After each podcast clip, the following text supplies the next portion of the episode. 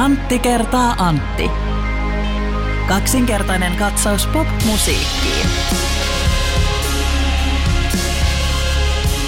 Antti, sä saatat tietää tämän suomalaisen shoegaze, krautrock, punkrock yhtyö, joka meidänkin podcastissa on monta kertaa ollut kehujen kohteena, jossa esiintyvät Tero Huotari, Johannes Leppänen, Teemu Tanner, Jake Laakkonen, Timo Huotari, Jani Karikoivu ja kumppanit. Puhutko siis teksti TV 666 No, yhtyeestä? sä saatat, joo, siis kyllä tästä, tästä kyseisestä Joo. yhtyeestä. Niin onko sä kuullut, että ne on päättänyt muuttaa kokonaan musiikkityylinsä ihan toiseksi? Ne on ruvennut tekemään eurodansa. En, en kuullut tästä vielä, mutta tämähän on tietenkin vähän, ehkä vähän surullista. En tiedä, sehän voi olla ihan hyväkin juttu. Mutta ne kuitenkin on halunnut pitää osan tästä vanhasta yhtyeestä, niin kuin, tai siis niin kuin sitä hengestä, niin tiedätkö mikä sen uusi nimi on? Joo. Mä muuten pikkasen mokasin tämän. No, mä kerron silti. Se on, se. on teksti TV uus, uus, uus. Ei. Ei. Joo, kiitos, kiitos todella paljon. Tämä nyt romahti tämä vitsi, mutta siltikin tämä on Antti kertaa Antti, kaksinkertainen katsaus popmusiikkiin. Joo, kiitos paljon tästä vitsistä Antti. Tässä vastapäätäni istuu Antti Granlund. Hei. Hei. Ja minä olen Antti Hietala ja meillä on tänään aivan uskomattoman upea kunnia saada vieraksemme Tuukka Temonen. Tervetuloa Antti kertaa Antti podcastiin. Kiitos oikein paljon. Me keskusteltiin toissa jaksossa valmentaja-elokuvasta. Tämän jakson nimi oli Kriitikoille rähjääviä temosia floppialbumeiden anatomiaa ja syvien liikutusten aiheita. Me siinä, mä olin ehkä se hieman puolustavampi osapuoli. Hietalan Antti oli se hieman hyökkäävämpi osapuoli. Ja Niin ja siis tarkennetaanko niille, jotka ei jaksoa vielä ole kuunnellut, niin siinä en varsinaisesti itse elokuvaa. Tai yritin olla puhumatta elokuvasta, koska en ollut nähnyt elokuvaa, vaan, vaan lähinnä siitä jälkimainingista ja, ja kriittis, liitimme keskustelun, yleiseen keskusteluun kritiikistä ja kritiikin vastaanottamisesta ja mahdollisesta jälkidialogista. Kyllä, ja myös tästä markkinointilauseista ja siitä. Tuukka laittoi sitten mä tuolla sosiaalisessa mediassa, tägäsin sut siihen, sä kirjoitit, että kuuntelen tänään, ja sitten kun olit kuunnellut, niin kirjoitit, nyt on kuunneltu, milloin pääsen vastaamaan väitteisiin, ja nyt on sitten niihin väitteisiin vastaamisen aika. Tuukka, saat sanoa nyt, mitä haluat tästä meidän keskustelusta. Me puhutaan aluksi siitä, mitä me väitettiin ja mitä mieltä, miten sä haluat ehkä jopa kumota niitä. No lähinnä nyt tämähän siis kulminoituu Anttiin, joka, joka sanoi, kyllä niin tähän toiseen Anttiin, ää, joka siis sanoi, että, että pitäisiköhän mun tehdä vaan parempia elokuvia, jotta niistä tulisi parempaa palautetta tai kriitikot niistä tykkäisi. Mm. Ja se särähti siinä suhteessa, että sä et ollut nähnyt tätä elokuvaa. Joo, ja se on ihan totta, joo. Ja, ja tavallaan mä ymmärsin jälkikäteen, että se oli vähän väärin muotoiltu lause. Minä tässä ihan kyllä otan, nostan käden, käden ylös virheen merkiksi, koska, tota, koska tosiaan näin on. Ja, mutta jotenkin se, miten siihen lauseeseen päädyttiin, oli tavallaan juurikin se, että kuinka tavallaan rajuakin kritiikkiä sun leffat on saanut ja minkälaisia selkeästi vastalauseita se on herättänyt sinussa ja jotenkin sitten se, että, että mietin, että, että miten vaikka niin kuin seuraavan leffan kohdalla, niin miten, miten siinä, onko tavallaan niin kuin, onko sun leffat tuomittuja saamaan huonoja arvioita? Tämä on ehkä se yksi, mistä kanssa puhuttiin Kyllä. sitten. Ja tässä pitää nyt olla todella tärkeä tai niin kuin tarkka siinä, että mehän ollaan saatu pääsääntöisesti hyviä arvosteluja Mm. tuolle elokuvalle. Mutta me ollaan saatu muutamassa keskeisessä mediassa Niin, niin, niin. erittäin huonot arviot, Aivan. joista yksi on siis Helsingin Sanomat. Ja ää, nyt ihmisethän eivät ehkä silleen ymmärrä, että se kritiikki ei ole tässä se ongelma. Ei millään muotoa. Okei. Tietenkin otamme palautteen vastaan ja kuuntelemme, että mi- mikä tässä niin kuin elokuvassa on tökkinyt, mitä ei ole ymmärretty. Ja ne huomiot koitetaan ottaa tietenkin tosissaan ja parantaa seuraavaa elokuvaan. Ja esimerkiksi tähän valmentajankin on tehty, muistan hyvin Teet meistä kauniin elokuvasta, että siellä ei pidetty siitä kameralle puhumisesta. Tämä neljännen re- seinän rikkominen. Kalle Kinnunen ei ainakaan tykännyt. Ei tykännyt siitä. Ja tota, tähänhän oli kirjoitettu samalla lailla niitä, huomattavasti enemmän. Ja sitten kun me oltiin sinne joku, ehkä niinku viittä minuuttia vaille ennen kuvausvalmiudessa, mm. niin mä ajattelin, että ei, me ei tehdä näitä. Niin, niin. Et nämä aiheutti niin paljon viimeksi närää ja se ärsyttää joitakin ihmisiä, niin ei semmoisia virheitä kannata toistaa. En ole myöskään Cheek-elokuvaa nähnyt, mutta eikö tässä siinä leffassa, en tiedä, oletteko te nähnyt sitä, mutta siinä ymmärtääkseni oli aika paljon sitä, ja sehän sai kanssa aika silleen niin kuin raju kritiikkiä ne kohdat, mitä Mä en ole nähnyt. Mä, mä oon nähnyt, itse asiassa katsoin sen vastikään uudestaan. Öö, siinähän sitä on paljon, mutta niin on kaikissa Scorsese-elokuvissa, mm. myöskin arvostetussa House of Cardissa on, on tosi paljon sitä. Et eihän se ole, se on tapa ja kohta, mistä voi kritisoida. Et jos haluaa jotain ikävää sanoa, niin siitä voi sanoa, koska se ei ole aina välttämättömyys. Mutta Mm. sitten jos se elokuva on- sen tyylinen, että siinä halutaan puhua katsojalle suoraan, ja se käsittelee jotain teemaa tai aihetta, niin kuin just politiikan tapauksessa House of Card- Cardsissa, niin tota, se on mun mielestä perusteltu. Toinen, mikä liittyy myöskin palautteeseen, oli Teet meistä kauniin elokuvassa Mimosa Villamon esittämä Amanda Gaynor, mm. jota todella paljon kritisoitiin, että miksi siinä on suomalainen näyttelijä, joka yhdistää suomea ja englantia tälle omituisesti. Sehän oli tosi autenttinen. Mm-hmm. Että ne, jotka nyt on Mandin tavannut, niin tietää, että se puhuu noin. Mä oon muuten välihuomautus. Mua se ei häirinyt ollenkaan. Mä vähän ihmettelin, että miksi siihen tartuttiin. Mm. Joo, mä ymmärrän sen, jos ei ymmärrä sitä kontekstia ja tiedä, mistä tullaan. Mm. Ja mä ymmärrän sen, että katsojat ei, eihän olettamus pidä olla, että katsoja tietää kaikki asiat siitä elokuvasta etukäteen. Niin ennemminkin mähän tykkään siitä, että mä en tiedä juuri mitään siitä Mm, elokuvasta kyllä. välttämättä. Että se saattaa viedä tosi paljon tulkintaa, jos tuntee sen. Jep, ja varsinkin nykyään kun tehdään trailerithan tehdään niinku semmoisiksi, mä koitan välttää trailerien katsomista, koska jos mulla on joku leffa, mikä kiinnostaa, koska siis yleensähän se jo niinku spoilaa aivan niinku tavallaan liikaa. Meillähän on tässä englantia aika, no ei nyt paljon, mutta suhteellisen paljon suomalaiseksi elokuvaksi. Niin tota, kyllähän lähtökohta oli se, että ne pitää olla natiiveja englannin kielen taitajia. Mm. Eli toiste en tee tätä samaa virhettä, mikä on ihan niin perusteltu ja ymmärrettävä. Tämä, mihin toi Antti juuri liitti sitten tämän, että nyt olisi aika ruveta tekemään hyviä elokuvia. Tämä taisi olla se sana tarkka lause. Jos, että se liittyi siihen, että jos Tuukkaa kiinnostaa se, mitä kriitikot sanovat. Ja mä jotenkin olin, taisin sanoa, että se on ilmi selvää, että sua kiinnostaa ne. Kiinnostaako sua ja miksi?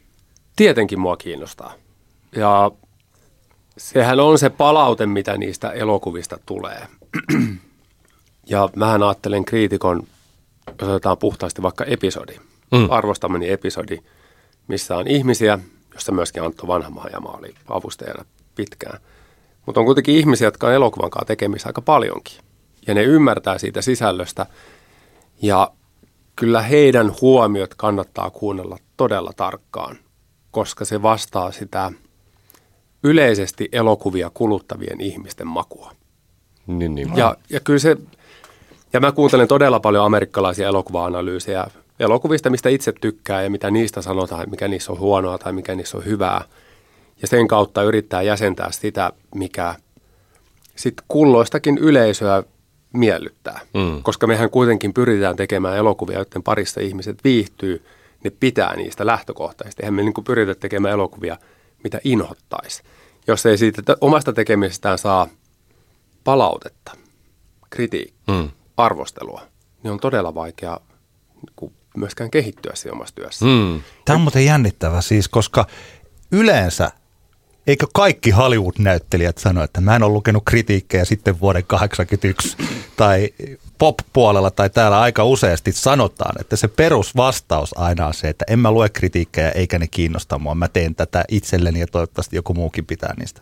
Toi on jännä kysymys, koska taiteilija ja taiteen tekijä on niinku useimmin, ainakin niinku musapuolella, kun on työskennellyt paljon muusikoiden kanssa, kun ihmiset on niin hemmetin herkkiä, niin sen takia itsekin on just niin kuin olen sanonut aikaisemminkin meidän podcastin, mä oon esimerkiksi paljon niin kuin neuvonut ihmisiä, että älkää niin kuin lukeko, niitä, lukeko niitä kritiikkejä sen takia, koska tota, tavallaan niissä saattaa helposti ihminen joutua semmoiseen niin kuin limboon, jossa sitten otetaan stressiä niistä kritiikeistä ja muusta ja, ja sitten tavallaan sit, sit jotenkin se ei niin kuin, siitä vaan seuraa semmoista niin kuin negatiivista fiilistä ehkä sitten, jos ne on niin kuin rajuja, epämiellyttäviä ne kritiikit ja sillä tavalla. Mutta tämähän on aivan niin kuin mahtavaa, jos, jos sulla on niin kuin keinot oikeasti käsitellä käsitellä myös näitä. Tietenkin ehkä tästä nyt tullaan siihen, mikä on, niin kuin, mikä on kiinnostavaa, että, että minkä takia sitten tavallaan nämä tietyt kritiikit on ollut semmoisia, joiden kohdalla sä oot rea- reagoinut niin kuin aika rajusti. Niin. Niin, Tähän pitää tietenkin sanoa sit se vähän tuon yrittäjämaailmasta. niin, niin. Ja äh, kyllä kuluttajapalaute pitää ottaa aina vakavissaan. Mm. Mm. Ja jokainen kuluttajapalaute pitää lukea. Mä myöskin käyn siis vauva.fi ja Punkin Finlandit ja, ja, Wow. ja kaikki muu. Kaikki Wow. luen läpitte, koska siellä on, siellä on toki se niinku yksi semmoinen pintakerros, mikä vaan pyrkii olemaan ilkeä. Sen mä pystyn jotenkin pääsääntöisesti naurulla ohittamaan. Mutta sitten siellä on se joku kerros, mistä tulee se niin kuin oikea mielipide, että mikä niissä teoksissa häiritsee. Niin, mä niin. kyllä pyrin ottamaan niin kuin kaikista näistä niin kuin neuvoista vaarin.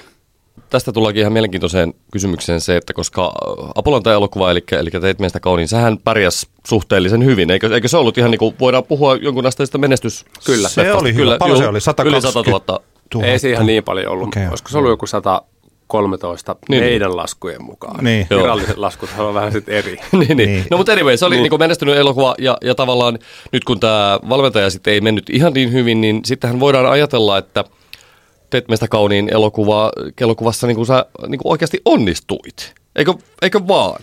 Mutta sitten nyt jotain tapahtui niin kuin valmentaja-leffan kohdalla, missä ei sitten vaan niin kuin onnistuttu ollenkaan samalla tavalla. Onko se niin kuin analysoinut sitä niin kuin vaikkapa niiden välistä kritiikkiä ja sitten semmoisia, kuinka paljon, niin kuin, mikä se on ollut sitten se sävyero niin kuin näiden Mitä vauva.fi on kirjoittanut Teit meistä kauniin elokuvasta ja valmentaja elokuvasta. Niin tavallaan, onko se, koska mä tiedän, että sä, sä haluat tehdä niinku menestyviä elokuvia, Kyllä. niin jos sä mietit niitä kritiikkejä, mitä nämä kaksi leffaa on saanut, niin mitä on semmoisia erityisiä asioita niin tässä valmentajan kritiikissä, mikä jää niin sanotusti sulla haaviin? Munhan on pakko ottaa se vakavissaan se niin kuin oma illuusio, harha. Ähm, ihmisten sanoi, että Jari Sarasvuo ei kiinnosta. Ja se sanottiin myöskin mulle etukäteen. Ja mun päätelmät ja tutkimukset ja näkemykset ei puhunut sen kuluttajapalautteen puolesta. Ja mun oma empiirinen tutkimus teki selkeän virheen. Ja kun mä, se, mikä mulla niinku tu, tulee niinku fiilis siitä, että jotenkin, että miksi tehdä Sarasvuo-leffa nyt, kun mies on vielä elossa ja sillä on vielä hirveästi asioita niin tehtävis, tehtävänä. Hän tulee niin tekemään asioita elämässä ja vaikuttamaan suomalaiseen keskusteluun ja tekemään radio-ohjelmia ja muuta. Plus sitten se, että Sarasvuo itse ilmeisesti ei niin mitenkään aivan hullun pähkinöinä nyt ollut siitä, että leffa tehdään nyt. Niin tavallaan tuli vaan just mieleen, että se, että koska Sarasvuohan on oikeasti ihan niin kuin kiinnostava tyyppi, mutta jotenkin tuli semmoinen fiilis, että ehkä tiedätkö, 20 vuoden päästä niin kuin Sarasvuo-leffa. Mutta sä koit, että se piti tehdä nyt. Joo, Okei, okay. koin. niin niin. Se on ihan Mulla on tähän, jos mä mietin. Mä ajattelin, että me voitais, ö, olin ajatellut, että me puhutaan tästä, että miksi se ei kerännyt enemmän katsojia vähän, vähän tuonnempana. Mutta itse asiassa me voidaan kyllä puhua sitä nytkin, vai sano Mut vaan? Mä haluan palata siis, nyt jos puhutaan, jos verrataan TMKta tai teit meistä kauniin elokuvaa valmentajaa, niin valmentaja, tähän tuottaa nyt ongelman siinä suhteessa, että koin itse olevani parempi ohjaaja, työnjohtaja, tuotannonhallitsija, siis niin kuin Mm. sen koko, niin kuin, koko tuotantoketjun paremmin tunteva. Ja kaikin puolin tuo elokuva on tehty paremmin mm. ja, tota, ja teit meistä kauniin elokuvan virheet siitä tota, repaleisuudesta ja hitaasta alu- aloituksesta ja startista, niin kaikki ne on tehty, ne muutokset tohon noin. Ja sen takia oli, ehkä mä koin sen epäreiluksi siinä suhteessa, että, että kyllähän toi Mikko on todella hyvä siinä hmm. elokuvassa. Ja se nousijasta hän ei mainita tässä Helsingin Sanomien artikkelissa alkuunkaan hmm. hänen suorituksesta mitään, koska tota, kertoohan senkin jotain siitä arvostelusta. Meillä päästään kohta elokuvaan, mutta meillä oli nämä muutama tällainen väite, josta mä ajattelin, että voidaan, voidaan puhua. Ja se oli tämä heti al- alussa siis tämä närkästyminen mainoslause, ja siitähän me lähdettiin. Eli oliko se nyt se sanatarkka tervetuloa? Tulee, menee ja närkästyy ainakin. Tai vai paljon. tulee, tulee ja Tulee närkästy. jo, jompikumpi. Tulee ja närkästy.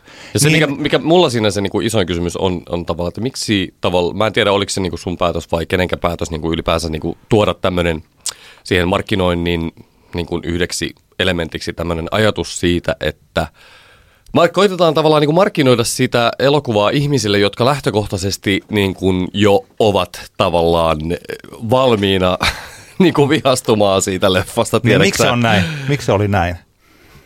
Tota, no tämä on selkeitä virheitä tässä markkinoinnissa. Okei. Kyllä tätä on todella paljon ruodittu ja pohdittu ja ja mitä tehdään seuraavan elokuvan kanssa. Ja seuraavassa elokuvassa me vaan tullaan puhumaan sille kohdeyleisölle. Öö, Mutta se pitää nyt sanoa, että sitä tulee närkästy. Tähän on, mun opportunistinen ajatus on se, mm. että sadat tuhannet ihmiset menevät katsomaan tämän elokuvan tietenkin. Ja mm. siihen niin kuin pyrkii ja niin ajattelee ihan loppuun asti. Öö, Mutta kyllähän me, mä tiedän, että tämä myöskin herättää keskustelua. Että ei tämä nyt ole semmoinen aihe, minkä voi i, niin kuin ihan tosta vaan sivuttaa. Niin. Ja sen takia mehän ruokitaan siihen keskusteluun. Eli oliko tämä ajatus siis niin, eli että te ajattelitte, että tietty jengi, vaikka Sarasvuo fanit tulee katsomaan sen joka tapauksessa, Kyllä. ja sitten tämä tulee ja närkästy on niille, jotka vihaa Sarasvuota, että tulkaa tekin. Kyllä, Joo. juuri näin. Ja nythän me emme saaneet Sarasvuo-faneja liikkeelle. Et siellä oli ehkä, ehkä vähän just tuli semmoinen fiilis, että siinä niin kuin, tietyllä tapaa mennään vähän niin kuin nega, negaation kautta siinä sitten, joka, joka Mutta ehkä... mut sähän sanoi nyt tämän niinku oleellisen siis. Ää, ihmisten, ihmistähän hyvin harvoin tarkkaan kuuntelee toisiaan. Ne aika harvoin lukee tarkkaan ne tekstit, mitä kirjoitetaan. Mutta Jarihan ei ole sanonut, että se ei ole halunnut tätä elokuvaa tai se suhtautuu siihen kielteisesti. Mutta jokainen halusi tulkita tämän asian niin. Mä luin jonkun haastattelun, missä, missä se tuli semmoinen olo ainakin, Kyllä, että hän sulle ei ole... tuli semmoinen Niin. olo, mutta se ei sanonut sitä. Aivan, aivan, Ja, ja kysymyshän on siitä, mähän on ollut Jarin kanssa käytännössä katsoen koko ajan jonkunnäköisessä tekemisessä ja puheyhteydessä. Ja meidän ajatus oli se, että me saadaan tälle elokuvalle niin kuin neutraalimpi startti, Mm. jos Jari ei liity siihen Niin, niin. elokuvaan. Joo. Ja se, että se ei näytä hänen mainoselokuvaltaan tai että mä niin kuin fanittaisin sitä niin kuin sokeasti ja hän voisi sanella sen sisällön miten tahansa. Vaan lähdetään siitä, että se on taiteilijoiden tulkinta hänestä. Ja hän ei pyri sitä aktiivisesti estämään. Ja mitä hän voisi sanoa haastattelussa, kun siltä kysytään, niin mitäs mieltä saat tästä elokuvasta? Eihän se nyt voisi sanoa siellä, että meillä ei ole mitään muuta tässä elämässä toivonut kuin, että olisi niin merkittävä, että minusta tehdään elokuva. Et myöskin ihmiset ei niinku sit ajattele tässä kohtaa, ne haluaa kuulla sen asian, minkä ne haluaa kuulla siitä tekstistä. Mutta Niin. sitähän, tota väitettä, mitä sä nyt esitit, niin Jari ei sitä sanonut Ja toki. Jari Sarasvuohan esimerkiksi lähetti sen videon näihin, Kyllä. tähän ainakin ennakkokiertueella. Lähetti, lähetti. Niin silloin siinä näytettiin, mikä, missä hän oli hyvin hymyileväinen. Ja okei, se olikin niinku, mun mielestä se, että hän lähettää oman elokuvansa ennakkoihin mm. videon, tarkoittaa, että hän tukee sitä elokuvaa, koska jos hän olisi sitä vastaan, niin hän ikinä sitä tekisi. Mm. Mun mielestä tämä on niinku Mutta tämä oli, Niin. niin. oli jo hyvä selvennys tää, että tämä oli niin kuin Jarin kanssa yhdessä sovittu juurikin se, että hän, hän ei niin kuin liikaa ole siinä sitten Framilla siinä leffan. Niin kuin. Tähän aiheutti meille siis semmoisen ongelman, että sen Empuske Veitola Salminen haastattelun jälkeen, missä Jari siis tämän ekan kerran sanoi, niin sitten kun me lähdettiin soittamaan yrityksiä läpi, että tuutteko te mukaan tähän elokuvaan, niin me saatiin tosi vihamielinen vastaanotto. Oho, okay. Millain? Kerro, kerro lisää. Öö, no me liityttiin tavallaan siihen samaan historian jatkumoon ja siihen ketjuun, missä on pyritty vaan Jaria pilkkaamaan. Niin, Ja aivan. me oltiin niinku, niinku yhdet siinä niinku listassa. Mm. Vaikka me puhtaasti, mä olen tutkinut sitä Jaria, haastatellut hänen lähipiiriään. Ja mun mielestä tarina oli kiinnostava ja mielenkiintoinen. Kuvastaa hyvin tätäkin aikaa. Niin kuin yrit, nythän me eletään niin kuin aavistuksen verran yrittäjämyönteisempää aikaa kuin aikaisemmin. Kyllä, kyllä. Me voitaisiin siirtyä puhumaan tästä itse valmentaja-elokuvasta. Ensimmäinen mun mielestä ihan ilmiselvä asia on se, että tämä ei ole yhden tähden elokuva. Me puhuttiin viime jaksossa, tässä niin kuin välissä, puhuttiin tästä ja mulla oli tämä teoria, jonka takana seison. Eli että yhden tähden arvio kertoo aina enemmän siitä kirjoittajasta kuin siitä teoksesta. Ja itsekin mä oon levypuolella kirjoittanut yhden yhden tähden arvio ja kyllä se taitaa enemmän musta kertoa kuin, kuin se kertoo esimerkiksi siitä, että mä en pidä Jimi Pääkallon musiikista. Okei, okay. mutta siis mm, hyviä puolia. Mikko Nousiainen Jari Sarasvuona on erittäin hyvä ja uskottava. Ja sitten tota, Jussi Parviaista esittävä Tatu Sinisalo. loistava. Ehkä tämän elokuvan mun mielestä paras roolisuoritus. Mun mielestä huikea eh, niin kuin esittäjä siis siinä, tai siis niin kuin näyttelee tosi hienosti. Tämä elokuva rullaa mielestäni, jos mä mietin tällaista kuvakerrontaa tai jotain, mitä esimerkiksi Anton kirjoitti siinä Hesarin kritiikissä, että on tehty halvalla ja se näkyy, että näyttää halvalta. Hän katsoo eri silmillä, kun, kun mä katson sitä. Mun mielestä se näyttää tällaiselta suomalaiselta keski, niin kuin, mm. siis hyvä keskitaso, että ei sitä ehkä nyt voi verrata johonkin tuntemattomaan sotilaaseen, johon on kaadettu rahaa ja kaikkea niin kuin kuvauspäiviä mm. vaikka millä mitalla. Mun mielestäni, mulle suurin huono puoli tässä oli sen juonen paljous. Tai siis se, että kun se lähtee lapsuudesta ja päättyy tähän päivään, missä Jari on vähän yli 50-vuotias, ei nyt ihan jokaista vuotta tietenkin käydä läpi, niin siinä ei oikeastaan päästä sitten pohtimaan sitä, että miksi nämä ihmiset toimivat niin kuin ne toimivat. Eli siinä on niin paljon sitä juonta, että, pitää, että se yhden tämmöisen kokoillan elokuvan koko aika menee siihen sen tarinan kertomiseen. Ja sitten voi niin kuin, miettiä esimerkiksi, että tai tällaiset asiat jää mun mielestä siinä elokuvassa pohtimatta, että minkä takia Jari Sarasvuo halusi Hyvät, pahat ja rumat ohjelmassa tehdä tiettyjä asioita. Miksi hän halusi aloittaa sen tai miksi hän halusi lopettaa sen. Minkä takia hän tekee jotain. Siis, siis tällaiset motiivit, esimerkiksi se vaikka juuri Parviaisen ja Sarasvuon tällainen tietty ihastuminen siinä, niin se tota, tai juuri tämä, mistä ei, se, ei siinä tota, Roope Salminen tenttas sua siitä, tästä Virpi Kuitusen rakastumisesta, että se tulee niin, niin nopeasti, että tällaiset syyt jää jotenkin sinne sen tarinan varjoon, kun sitten pitää mennä jo eteenpäin. Tämä, itse asiassa tämä tarinajuttu on varmaan niin kuin suurin kritiikki, koska mun mielestä siitä seuraa niin, kuin niin paljon asioita, josta mä yleensä tykkään elokuvassa vaikka pohdiskella jälkikäteen, miettiä motiiveja ja syitä tai jopa merkityksiä. Jos pysytään pelkästään tarinan tasolla, niin se tulee tyhjennettyä aika nopeasti. Miksi se meni näin? Öö, tota, joo, siis hyvin harva oli nähnyt sen äh, viestin ja sen tarinan tässä. Ja tämä on myöskin asia, minkä otan todella vakavissa, niin seuraavaan elokuvaan hän on tehnyt vähän tämmöisen monimutkaisen kerronnan tähän, joka ei ole auennut. Ja just nämä motiivit ja syyt, niin sehän esitetään siinä alussa. Eli Jarin koko elämän päämäärä meidän tulkinnan mukaan on tulla paremmaksi kuin isänsä. Ja kaikki nämä ratkaisut on niin kuin hänen keinojaan, niin kuin, et, ää, mä tiedän, että Jari puhuu itse tämmöisestä suotuisesta sattumasta.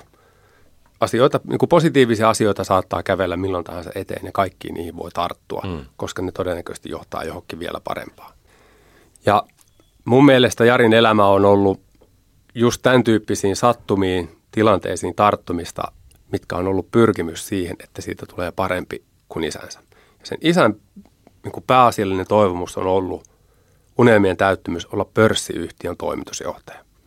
Ja kaikki Jarin tekemiset on liittynyt siihen, että hän saa tämän tittelin. Ja tässä elokuvassa kaikkien näiden niin kuin, esitettyjen motiivien kautta hän saa sen. Joo. Ja se menee pieleen. Koska itsessään se titteli ei merkkaa mitään, koska pitää myöskin osata jotain. Ja Jari ei millään muotoa osannut olla pörssiyhtiön toimitusjohtaja.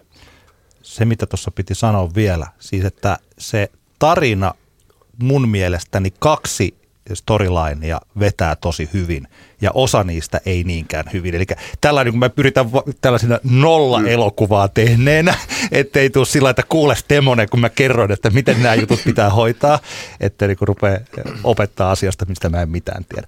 Mutta että jos mä ajattelen niin katsojana, että se parviaiskeissi ja tämän se Trainers Housein synty, sen ensimmäisen, mikä oli se mm. Writers House vai Writers, Writers Studio, Studio niin sen kaatuminen, se tarina oli niin kuin tosi mukaansa tempaava. Ja toisaalta sitten tämä fuusio Sataman kanssa ja se huomio siitä, että tämä työkulttuuri, mikä oli Trainers Houseissa ja sitten Sataman työkulttuuri, että ne hylkii toisiaan tosi mm. pahasti. Kyllä. Niin se tarina oli mun mielestä kans tosi vahva.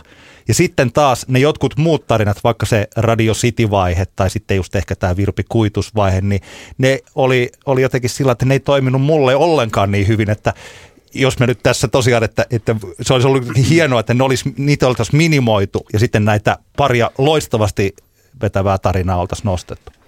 Tämä Virpi Kuitunen nousee aika monesti esiin myöskin näissä kritiikeissä. Mm.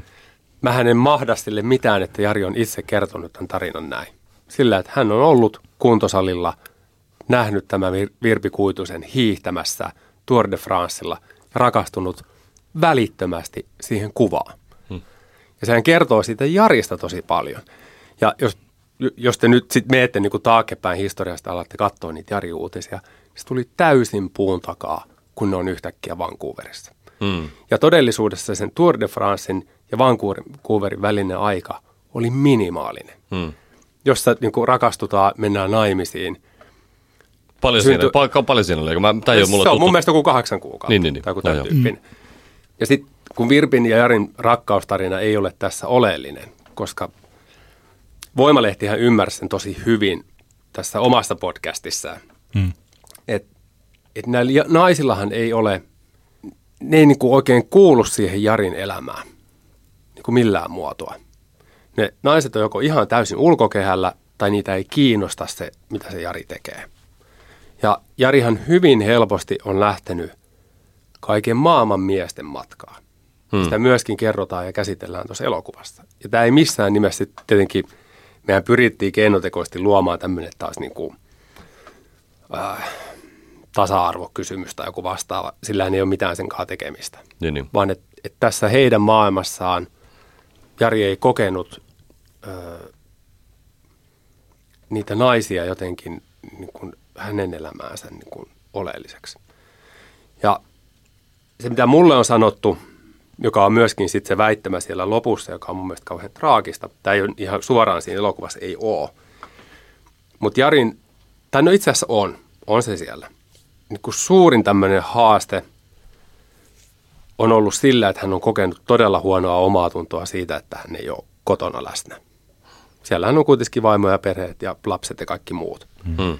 Mutta hänen edellinen kumppaninsa, kun sanoi sille, että, että Jari, me ei kaivata sua tänne että me pärjätään ihan hyvin täällä. Että sä voit mm. olla siellä töissä. Niin sitten sen jälkeen ää, mä tiedän, että Jarilta on niin kuin iso taakka pudonnut pois selästään. Että se saa olla vaan pelkästään siellä työssä, koska se työ puhuttelee sitä ja se on sille ykkönen.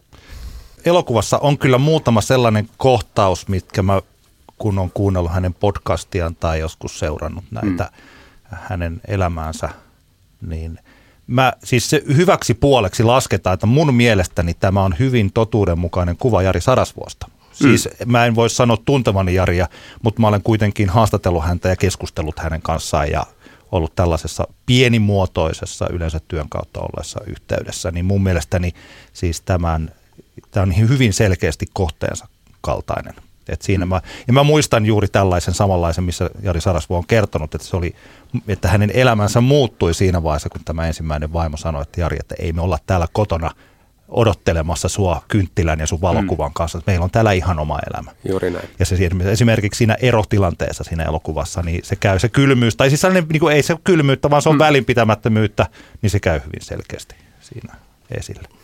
Kertokaa mulle, kun se mikä mua niin kuin äh, Jari Sarasvossa on eniten aina niin kuin hahmona kiinnostunut on se, että varsinkin etenkin nykyään, kun kuuntelee sitä sen äh, podcastia ja, ja, ja tota, kun hän julkisuudessa puhuu, niin Jari Sarasvuo vaikuttaa ihmiseltä, jolla on niin kuin hyvin selkeä ja yksinkertainen maailmanselitys. Tuntuu, että kun se on tietenkin osa liittyy siihen, että kun hän on niin vakuuttava puhuja – niin se tulee semmoinen fiilis, että Jarilla on niin kuin tosi selkeänä se, että mihin tämä maailma menee ja mitä täytyy tehdä, että, että, että niin kuin tässä pärjää ja pääsee niin kuin, pääsee tota, päämääriinsä. Ja kun mulle taas itselle maailma tuntuu semmoiselta kaaukselta niin koko ajan, jos vaan pitää saatana rimpuilla mukana, niin, niin tota, on, onko tämä semmoinen, mitä sä käsittelit siinä elokuvassa ja onko sä niin miettinyt tätä? Kiinnostaako tämä ollenkaan? Tunnistatko sä tämän, mistä mä puhun? Tunnistan hyvin, ja se oli se syy, minkä takia olen siinä ensimmäisessä puhelussa Jarille sanonut, että olisi tosi hyvä, että sä liittyisi tähän elokuvaan mitenkään. Koska siis hänellä on kyllä vastaus ja ratkaisu kaikkea, ja jos Jari osallistuisi käsikirjoituksen tekemiseen tai olisi kuvauspaikalla, niin sitten me tehtäisiin Jarin elokuvaa, mistä mua siellä tarvittaisiin. Joo. Kyllä vain. Tämäkin muuten itse asiassa tämä Jarin suhde naisiin taisi olla nyt juuri joku näistä syksyn Yle Puheen monologeista, missä hän sanoi, että nyt mä voin sen tunnustaa, että minä nautin enemmän miesten seurasta mm. kuin mm. naisten seurasta. Niin ja kyllähän se niinku, just varsinkin toi podcast, että siitä tulee sellainen olo, että hän puhuu minulle niinku miehenä tosi mm. niin kuin vahvasti. Joo, Ja sen takiahan meidän siis mainoslausehan on miehekäs elokuva, joo. koska me puhutaan niin miehekkyydestä ja mitä se on. Ja tässä tapauksessa se loppukulminaatiohan on siihen isyyteen liittyvää, että Jari sitten tajuaa, että loppujen lopuksi hänen paikkansa on olla myöskin isänä. joo. Kyllä. Ja nyt siihen on tietenkin toinen mahdollisuus tarttua. Me voisimme siirtyä tästä elokuvan käsittelystä tähän julkiseen keskusteluun. Ja tämä oli ehkä sitä eniten, mistä me siinä meidän podcastissa kritisoitiin sua, että kun sä oot sellainen riitapukari, mm-hmm. minkä takia sä lähdet hyökkäämään näitä kriitikoitasi kohtaan heidän henkilöönsä, eikä esimerkiksi siihen asiaan. Vai kyllä se ehkä, kyllä se lähdet siihen asiaankin, mutta se jää, se jotenkin kun lähtee henkilöön, niin se, se niin kuin lyö kaiken muun siitä Niin se vähän vet, vetää niin kuin maton alta sitten siltä. Niin. Tai se jää, sillä, se jää, se jää sinne marginaaleihin, niin, Niin, siitä niin. se itse niin kuin, se, se tuottaa sitä keskustelua. No, nythän meidän pitää tarkkaan miettiä sanoja ja tekstejä ja mitä ihmiset haluaa niillä viestittää. Jos lukee sen Antonin tekstin, niin jokainen rivi, ihan jokainen rivi pyrkii lukijalle aiheuttamaan hymyn tai naurun pyrskähdyksen tai huvittuneisuuden. Ei, ei niin paljon kuin se Kinnusen, tota, se mä just luin sen Kinnusen tekstin, tuossa, se, sehän on oikeasti niinku aika, aika tota, hurjaa teksti siitä tota, Teippiästä kaunileffasta. Ei tämä Mm. vanha, vanha Majamaan teksti ollut lähiskään niin, niin semmoinen hyökkäävä mun mielestä. Ei se ollut hyökkäävä, mutta se pyrki siis niin kuin huumorin kautta kertomaan koko sen elokuvan. Siis niin kuin Kyllä. naurun kautta. Ja sitten kun mä luen sitä itse, se on Suomen ykköslehti, sitä me ei päästä mihinkään. Ja sitten se, että, että okei, että täällä on toimittaja, joka joka ikisellä rivillä on pyrkinyt tekemään mut naurunalaiseksi. Niin mullahan on aika vähän siinä keinoja keskustella kritiikistä tai elokuvan sisällöstä vaan mä puhtaasti luin sen. No, tätä lukee saakeli hyvänä aika niin kuin 700 000 ihmistä, mikä ikinä onkaan se levikki, ihan Mm. helvetin moni. Ja kaikki, jotka lukee sen, niitä naurattaa. Ihan jokaista. Koska kyllä nyt, osaan nyt se itsekin lukea. Se, kyllä Niin. ne nyt on hauskoja lauseita. Niin. Naurattaa ne muakin itseään. Niin sit siinä tilanteessa ää, ympäröivä toimittajien maailma lähtee siitä, että hei, että me saadaan nauraa sulle valtakunnan ykköslehdessä. Että mitä sä siitä niinku urputat. Mm. Myös se on erikoinen ajatus. Tämähän on se, mistä mä silloin Twitteriin kirjoitin, ja tämä oli myös se yksi meidän tällainen lähtökohta, että mähän niinku rakastan sitä. Ja tää, se on itse asiassa sen takia, mikä sä ehkä oot, sen takia sä oot nyt täälläkin, ja mun mielestä se on tosi hienoa, että sä oot täällä. Eli että taiteilija saa vastata siihen palautteeseen. Tässä ehkä mä ajattelen juuri sitä, että käykö tässä nyt niin, että kun, niin siis sä, ko- onko näin, ja sano jos ei ole näin. Eli että sä koit, että Anton tässä ei kirjoita tästä elokuvasta, vaan henkilökohtaisesti hyökkää sua kohtaan, ja siksi sä henkilökohtaisesti haluat lähteä hyökkäämään myös Öö, kohtaan. siis Antonhan on, nythän pitää muistaa että teidät toimittajat, niin te hyvin harvoin kerrottu, okei, radiotoimittaja on vähän eri asia, mutta hmm. lehteen kirjoittava toimittaja, me ei lukijana tiedetä mitään niistä ihmisistä. Niin, niin. Ei mitään. Meillä on mitään niin kuin, taustakontekstia, me ei tiedetä, mistä ne tykkää, mitä ne tekee, mitä ne harrastaa, mitkä niiden perhetilanteet on, paljon niiden taloudellinen tilanne on, mistä ne tulee, mistä ne on asunut. Mutta me tekijät joudumme kertomaan kaiken. Kyllähän Ja- toimittajistakin ke- kertyy siis sillä tavalla, että sitten kun lukee tietyn toimittajan tekstejä riittävän paljon, niin niistähän muodostuu kuva ja sen kauttahan ihmiset löytää ne toimittajat, joiden teksteihin luottaa, Kyllä. eikö vaan? Joo. Sitä kauttahan se tarina muodostuu. Ja me joudutaan viestimään, siis me tekijät tässä tapauksessa, niin kuin kaikki itsestämme. Ja antamaan ne aseet, että, että näillä voidaan sit lyödä niin paljon kuin halutaan. Ja se, mikä takia tähän Antoni on todella helppo tarttua, on se, että me kuluttajat tiedetään hänestä jotain. Ja hän sanoo siinä Cheek-dokumentissa, että tämmöinen kokoomuslainen eetos ei puhuttele häntä. Ja tämmöinen niin kuin ryysyistä rikkauksiin tarina, niin se on hänen mielestä valheellinen. Hmm. Ja sellaista ei pysty, se ei ole todellinen. Että Niin, ihmisillä olisi tällaisia mahdollisuus. Ja me tiedetään tämä Antonista. Ja tämä elokuvahan on puhdasta kokoomuslaista eetosta. Siitähän me ei päästä mihinkään. Ja se on myöskin ryysystä rikkauksin tarina. Niin. Jos meillä on ihminen, joka sanoo, että tämä ei puhuttele sitä millään, mikä helvetin takia hän sen arvostelee?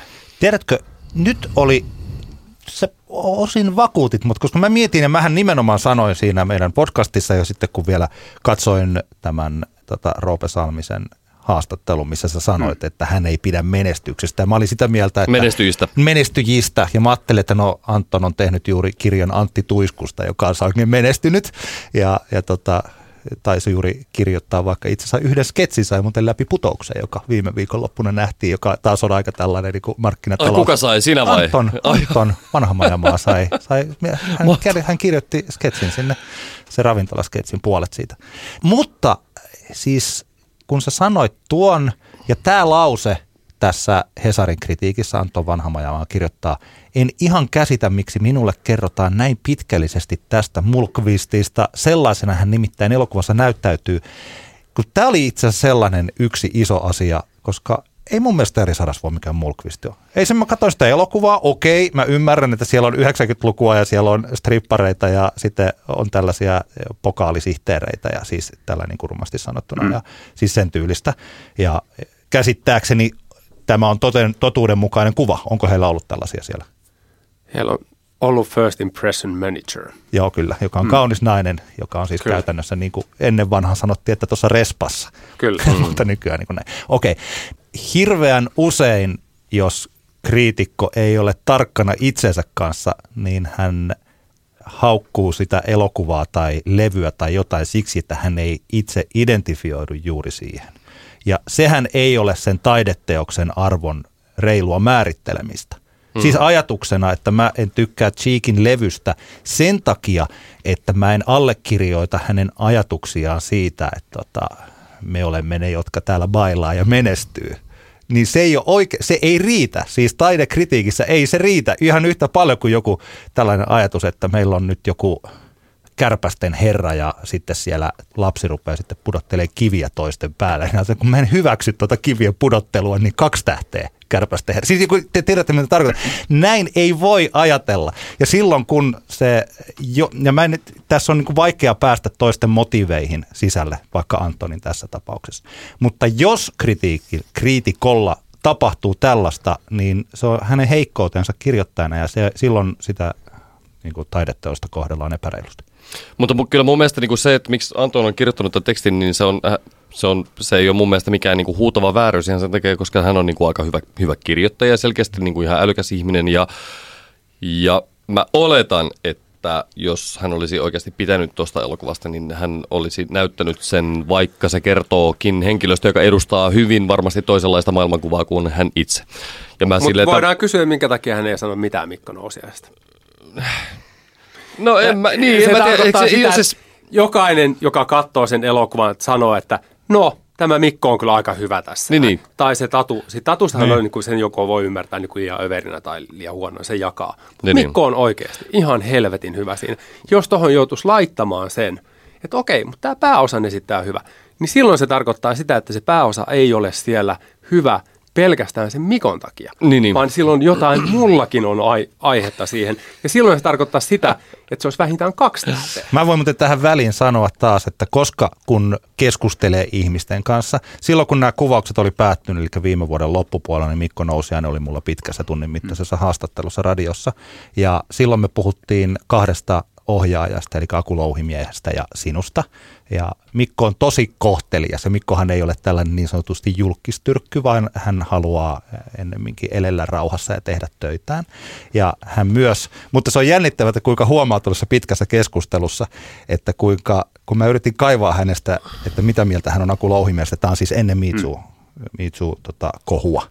Ja, tota, ja hän sitten lopulta sanoi, että kyllähän mua nyt vitutti olla päiväkausia alasti jossain sängyssä, siis kun mm. viittaa tähän levottomiin. Mutta Mikko sanoi tosi kauniita asioita susta ohjaajana. Sanoi, että erinomainen ohjaaja, hyvä, hyvä ihmisten kanssa ja hyvä työryhmän kanssa. Ja toki mä ymmärrän, että hän on myös siinä markkinoimassa tulevaa elokuvaa, mutta ei hän pelkästään sano sitä. Jos se suhde olisi kitkainen tai ammattinäyttelijä ei pitäisi ohjaajan ammattitaitoa kovin, korkealla, niin kuin ei arvostaisi sitä, niin ei hän ehkä ihan niin hienosti sitä olisi sanonut. Niin kyllä mun mielestä sulla on tässä pointti, että kun kerta Mikko Nousiainen esittää Jari, Jari Sarasvuota elokuvassa hyvin ja sä olet ohjannut Mikko Nousiaista, niin osa on Mikkoa siinä ja osa on sua niin elokuvakritiikissä. Juman kautta, tässähän on siis, hänhän on jokaisessa kohtauksessa Kyllä. melkein. niin se, että Mikko Nousiasta ei mainita jossakin kritiikissä, niin onhan se nyt ihan älytöntä. Hmm. Se on ihan totta. Et eihän mä voi, että, on, jos mä arvioin Bob Dylanin levyn, enkä mainitse lyrikoita. Niin, niin. Ja, että ei, ei, se ei vaan käy. Se ei silloin, siitä jätetään jotakin olennaista pois. Kyllä, Mun kyllä. mielestä tässä on kyllä, tässä on pointti. Mä, mä siis on, en lähde kieltämään tuota ajatusta ollenkaan, mutta jotenkin, jotenkin mulla vaan tulee mieleen se, että kun tästä, tämä on myös tämä mulkvisti-sana, mitä vanha majamaa tässä arviossa on käyttänyt, kun siihen on myös tartuttu. Ja, ja juurikin se, että, että tavallaan kyllähän niin mulkvisteista on, ja mä, nyt en, mä en sano, että Sarasvo on mulkvisti, siinä on tavallaan semmoinen, mutta... siinä, siinä hahmossahan on semmoinen tavallaan mulkvistipiirre, joka on ihan varmasti niin kuin, Jari niin kuin tarkoituksen mukaista, että hän haluaa olla kärkäs ja, ja tota, niin kuin, tietyllä tapaa mulkku, koska ei hänen tehtävänsä ole olla mikään niin kuin hyvä jätkä kaikille. Ei se ole niin kuin, Jarin tavallaan niin kuin hahmon homma mun mielestä. Et, en mä tiedä, te, niin kuin, ei se yritä olla mikään tietysti maailman kivoin jätkä kaikille. Se on niin kuin, bisnesäijä, joka tietää, mitä maailma lepää ja hän kertoo, miten niin kuin, tässä pärjätään ja niin poispäin. Tavallaan pieniä mulkun piirteitä, mutta niinhän bisnesmiehessä pitääkin olla. Mutta toisaalta... niin, niin, niin, mä meinaan vaan sitä, että kyllähän niin kuin, niin sanotusti mulkvisteistä on, mulkvisteistä on kerrottu kiinnostavasti ja monipuolisesti ja moniulotteisesti. Ja sehän, oh. sitähän vanha majamaa ei kokenut, että tässä leffassa olisi sitä, niitä ulottuvuuksia. Mutta, tässä, mutta se lause, nyt pitää muistaa se lause, minkä hän kirjoitti. En ihan käsitä, miksi minulle kerrotaan näin pitkällisesti tästä mulkvistista. Mm. Sellaisena hän nimittäin elokuvassa näyttäytyy. Okay. Eli se, että kyllähän toi on sillä että minä en käsitä, miksi minusta, minulle kerrotaan tästä Heath Ledgerin näyttelemästä jokerista, koska hän on paha ja tappaa mm. ihmisiä. Että enhän minä halua tuollaisen... Ei, kun se kyseenalaistaa sen, että se, siis te ette, ym, tai siis niinku, vanha majamaa selkeästi hakee tuossa sitä juurikin sitä pointtia, että se ei ole niin hän sanotusti. puhuu omilleen, koska hänen omansa on sitä mieltä, että se on mulkisti. Ja ne, jotka dikkaa ihan hirveästi Antonista ja sen rumpa-aikaisesta aikakaudesta, niin tuulettaa siellä himassa. Kyllä teksti ei synny sattumalta ja sillä halutaan sanoa jotain. Totta kai, se juu, on juu, aina niin kuin, ja sitä paitsi tot on tehty varmaan ehkä joku kolme-neljä tuntia. Sen on lukenut monet ihmiset, antanut no, omat niin, niin, niin, kommenttinsa siihen, että muuta tätä tälleen ja se on vielä tehokkaampi. Tämä muuten mun pitää sanoa, koska mä ikään kuin tässä keskustelussa olen Tuukan puolella, niin kirjoittajan motiiveista tai näistä spekuloiminen, niin se, se mä en tiedä, että, että mä en voi allekirjoittaa, että onko nyt käynyt tuolla lailla vai onko hän niin kuin... No mäkin kirjoitan hyvän aika tekstejä, vähän huonosti, en yhtä taitavasti kuin hän. Nekin luetaan. Joka ikinen mun twiitti tai, tai tota, Facebook-päivitys. Vaimoni ne vähintään lukee. Jos mä oon toimistolla, niin meidän toimistolla kolme, neljä ihmistä lukee ne. Eihän tämä niinku, mä tiedän missä mä liikun, mistä mä myöskin puhun. Ja se, että Anton sanoi, että ei, tällä tekstillä ei ole mitään metatasoja eikä piiloviestejä, niin mä usko siihen. En, mä en usko, että se tuosta välttämättä niinkään väittää. Mun pointti vaan tuosta oli se, että Anton Vanhamajamaa ei ole nähnyt sitä kiinnostavuutta siinä Mulkvistin tarinassa. Joo. Ymmärrättekö? Tämä Ymmärrän. oli mun mielestä tämä se Ymmärrän. pointti tässä näin. Ymmärrän. Antonin tässä lauseessa. Niin. Joo. Koska maailma on, elokuvahistoria on täynnä erittäin kiinnostavia tarinoita niin kuin ihmisistä, joissa on epämiellyttäviäkin piirteitä. Niin. Kyllä. Hyvä Antti. Yksi pointti muuten mulla tästä, että toisaalta, oletko sä miettinyt Tuukka siis tällaista, että tota, tämäkin on itse asiassa yksi Jari Sarasvuon lause tässä hänen radiomonologissa, joka mulle on jäänyt mieleen, että me, meistä tulee sitä, mihin me keskitymme. Ja kun Tuukka, kun sä keskityt esimerkiksi Twitterissä tai Facebookissa näihin yhden tähden kritiikkeihin, niin se vahvistaa tarinaa yhden tähden elokuvasta. Mekin keskusteltiin ja mä juttelin vaimon kanssa tästä, niin hänelläkin oli sellainen kuva, että tämä elokuva on saanut murska-arviot, vaikka se itse asiassa ei ole saanut niitä murska-arvioita. Että se on saanut aika hyviä. Se on saanut kolme tähteä, se on saanut neljää tähteä, mutta kun me keskitytään siihen, tämä kaikki rummunlyönti on sen yhden tähden arvion ympärillä, niin näin se mielikuva vaan kasvaa siihen. Saat ikään kuin se käsi, joka taputtaa. Mut, kyllä. Mutta nyt mennään siihen, että mä olen rehellinen. Joo. Öö, otetaan vaikka Olavi Virta-elokuva. Joo. Se on saanut ihan samanlaisen mun mielestä sai yksi tähteä Helsingin Sanomissa.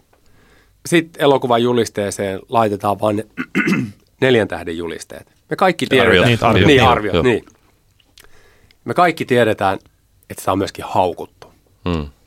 Niin onko rehellisempää ja parempaa niin kuin sanoa, että, että kyllä, nämä ihmiset eivät ole tästä tykänneet. Koska me kaikki tiedetään se. Niin, eikö, Ja, ja mun ajatus on se, että, että mä oon niin rehellinen siinä, että kyllä mä tiedän, että osa tästä ei tykkää. Ja mä myöskin tasapuolisuuden nimissä pyrin tuomaan ne neljän tähden arviot, mitä myöskin episodia Voimalehti on antanut, mikä on todella hassu, että Voima on sitä tykännyt. Mutta ei niihin kukaan tartu, ja mä oon ekana kirjoittanut niistä positiivisista. Mutta ei se ole kenellekään mikään juttu. Napoleon Bonaparte on mm. lausunut tällaisen lauseen. Käsittääkseni hän menee, tämä menee hänen copyrightiksiin. Varmimmin pysyy köyhänä olemalla rehellinen. Se on kyllä todennettu tässä kyllä oikein hyvin. Mutta lähinnä siis se, mikä mua niinku ihmetytti siitä tässä esimerkiksi nyt tässä sun, kun mä katsoin sen mm. Veitola Empuske Salminen ohjelman ja sitten kun luin näitä tätä kritiikkiä niin se jotenkin mulla tuli semmoinen olo, että miksi et oot vaan silleen, niin kuin, että fuck it. Mä oon niin kuin tavallaan, miksei se ollut tavallaan se niin kuin viestin ykköskulma sinulla, että fuck it, mä oon tehnyt järkyttävän kovan leffan ja, ja ihan sama, mitä niin kuin Anton Vanhamaja tästä sanoo, koska sä tiedostat sen hyvin, että Anton edustaa todennäköisesti hyvin eri lähtökohtia kuin sinä tai Jari Sarasvuo. Niin tavallaan, että, että no. mä, mä siis ymmärrän, että se oli hyvä tai sun pointti, että kun Hesari on Suomen isoin lehti ja se on niitä harvoja medioita, joiden eh, taidekritiikeillä on Nyt- niin merkitystä. Ei, mun kysymys on se, että ku- kummat on nolompia? Ne, jotka vaan puustaa helvetisti itseään, unohtamatta sen, että niissäkin on myöskin virheitä. Mm. Vai ne ihmiset, jotka sitten kuitenkin pystyy myöntämään, että vitsi, että kohtuu moni asia menee mun elämässä pieleen. Mä ennemmin puhun niistä, jotta mä en toista niitä virheitä. Niin, niin. Se on hyvä pointti, mutta jotenkin, jotenkin vaan niin kuin, mä, Niin. Mä, Mulla tuli- mä mulla käyn tuli- todella paljon kuuntelemassa siis puheita, mo- motivaatiopuheita. Mua aina vituttaa se, että ihmiset on niin saatanan niin kuin motivoituneita ja, ja niin kuin kaikki on hyviä. Jos teette mm. tälleen näin, niin asiat niin kuin alkaa hymyille. Se on valhetta. niinpä, joo joo. Se on täysin valhetta, niin on parempi sanoa, että no, nämä asiat on mennyt pieleen ja ne menee näistä syistä, älkää tehkö näin, niin sitten voi tapahtua jotain hyvää teidän elämässä. Kyllä, kyllä. Joo, ja siis se on niinku, niinku musapuolella etenkin, niinku, kyllähän se ottaa päähän, kun tuntuu, että ihmisten täytyy vaan välittää sitä viestiä vaikka omasta tekemistä, että se on niinku pelkkää naminamia. Kyllä, sit myöskin tässä keskustelussa unohdetaan se, että ö, mähän puhun kaikkien taiteilijoiden suvulla. Hmm. Käytännössä katsoen jokainen muusikko, näyttelijä, elokuvaohjaaja, taidemaalari, kuvataiteilija, runolainen, kirjailija, kaikki kärsii siitä kritiikistä. Mm-hmm. Ihan jokainen. Ja suurinta osaa ihmisiä se myöskin vituttaa. Niin, niin, se on ihan Se, että joutuu Kyllä. niinku lukemaan kaiken maailman niinku keskenkasvuisten kersojen niinku kommentteja omista teoksistaan. Pau! Niin, niin, niin totta kai se ärsyttää. Ja ei niillä ole mahdollisuutta sanoa sitä. Niin, niin. Koska kaikki tietää sen, että sit saat olla niinku mielensä pahoittaja, eikä sitä kritiikkiä, ties mitä kaiken maailman niinku ihme väittämiä. Mutta mä kestän sen. niin, niin. Ja käytännössä katsoen mä koitan puhua koko kulttuuriväen suulla. Et, et sen kritiikin pitää olla myöskin jotenkin oikeudenmukaista, sen pitää olla reilua ja sen pitää vähän unohtaa niitä taustoja ja pitäisi vaan keskittyä enemmän niihin teoksiin. Hyvä. Mennään tässä neljänteen kohtaan valmentaja-elokuvaan liittyen. Miksi Tuukka se ei kerännyt enempää katsojia? Öö, no vähän tästä on tietenkin öö, tota, käyty niitä, mutta siis Jarin viesti elokuvasta oli liian kryptinen. Mm-hmm. Hä- Hänen niin kuin faninsa ajatteli, että tämä on yksi pilkkateos kaikkien muiden joukossa. Mihin tämä perustuu? Tämä väite. No Öö, tähän, no tähän siis liittyy se, just siihen, mikä mitä, sä- mitä, niin, mitä, mitä, mikä, mikä viesti oli se, minkä Kyllä, mä olin tavallaan kyllä. saanut, että Niin. Jari ei ihan nyt niinku su, ihan Kyllä. täysin, täysin rinnoin approovaa, että tämä Niin, leffa kyllä. tehtiin nyt. Tämä Ja oli se niinku ajatushan- viesti, mikä välittyi. Kyllä. Ja ajatushan oli se, että sitten elokuvan yhteydessä hän tulee ja sanoo ja tulee katsomaan sen ja kaikkea muuta ja niin kuin mm. antaa sen leimaa sille. Se oli liian myöhään. Se on yksi, yksi semmoinen keskeinen seikka, eli jatkossa kun teen ihmisistä elokuvia, jotka on todellisia ja elää vielä, niin heidän pitää itse myöskin hyväksyä se elokuva. Heidän pitää sitä promotoida Ja mä mm. kestän sen, että ne kuulostaa ja näyttää yleisön silmissä mainoksilta.